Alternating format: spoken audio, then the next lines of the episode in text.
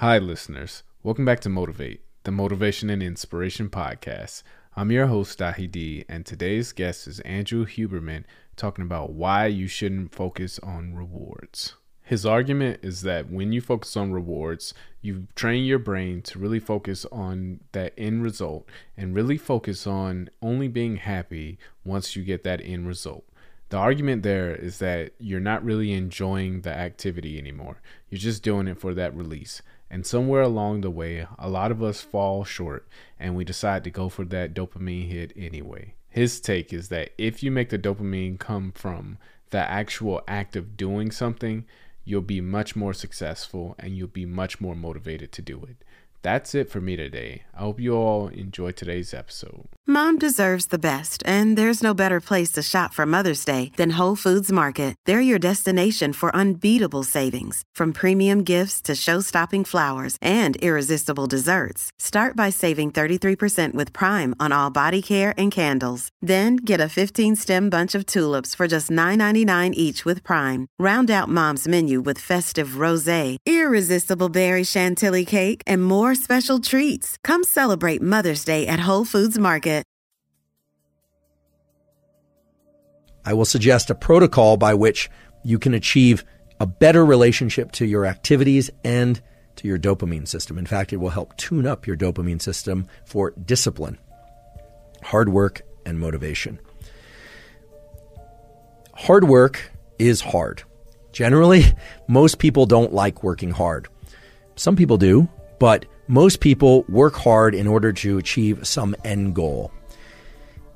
End goals are terrific and rewards are terrific, whether or not they are monetary, social, or any kind. However, because of the way that dopamine relates to our perception of time, working hard at something for sake of a reward that comes afterward can make the hard work much more challenging and make us much less likely to lean into hard work in the future. Let me give you a couple examples by way of data and experiments. There's a classic experiment done actually at Stanford many years ago in which children in nursery school and kindergarten drew pictures. And they drew pictures because they like to draw. The researchers took kids that like to draw and they started giving them a reward for drawing. The reward generally was a gold star or something that a young child would find rewarding. Then they stopped giving them the gold star. And what they found is the children had a much lower tendency to draw on their own. No reward. Now, remember, this was an activity that prior to receiving a reward, the children intrinsically enjoyed and selected to do. No one was telling them to draw. What this relates to is so called intrinsic versus extrinsic reinforcement. When we receive rewards, even if we give ourselves rewards for something, we tend to associate less pleasure with the actual activity itself that evoked the reward. Now, that might seem counterintuitive, but that's just way the, the way that these dopaminergic circuits work. And now understanding these peaks and baselines in dopamine, which I won't review again, this should make sense. If you get a peak in dopamine from a reward, it's going to lower your baseline. And the cognitive interpretation is that you didn't really do the activity because you enjoyed the activity, you did it for the reward.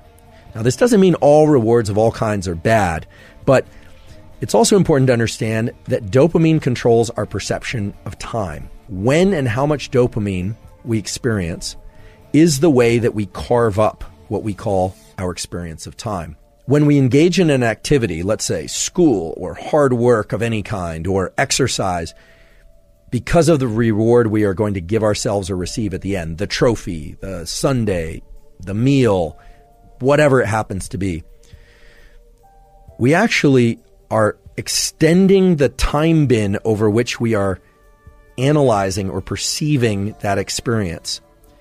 And because the reward comes at the end, we start to dissociate the neural circuits for dopamine and reward that would have normally been active during the activity. And because it all arrives at the end, over time, we have the experience of less and less pleasure from that particular activity while we're doing it.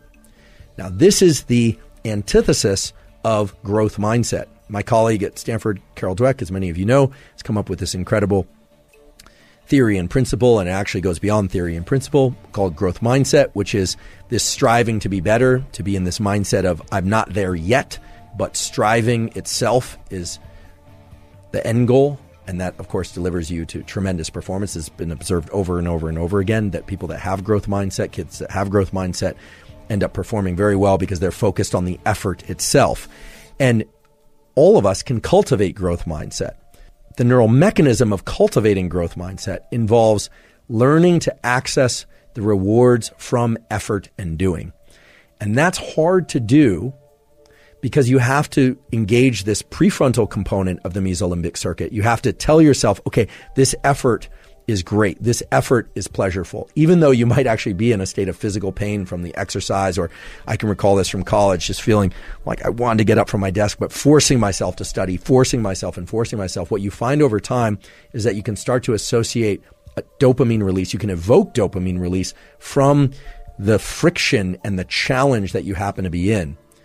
You completely eliminate the ability to generate those circuits and the rewarding process of being able to reward friction while in effort if you are focused only on the goal that comes at the end because of the way that dopamine marks time. So if you say, Oh, I'm going to do this very hard thing and I'm going to push and push and push and push for that end goal that comes later, not only do you enjoy the process of what you're doing less, you actually make it more painful while you're engaging in it you make yourself less efficient at it because if you were able to access dopamine while in effort, dopamine has all these incredible properties of increasing the amount of energy in our body and in our mind, our ability to focus by way of dopamine's conversion into epinephrine.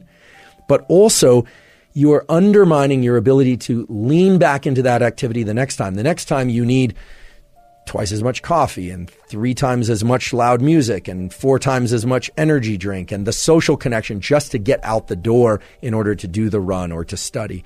So, what's more beneficial, in fact, can serve as a tremendous amplifier on all endeavors that you engage in, especially hard endeavors, is to a, not start layering in other sources of dopamine in order to get to the starting line, not layering in other sources of dopamine in order to be able to continue, but rather to subjectively start to attach the feeling of friction and effort to an internally generated reward system. And this is not meant to be vague. This is a system that exists in your mind, that exists in the minds of humans for hundreds of thousands of years, by which you're not just pursuing the things that are innately pleasurable food, sex, warmth, water when you're thirsty.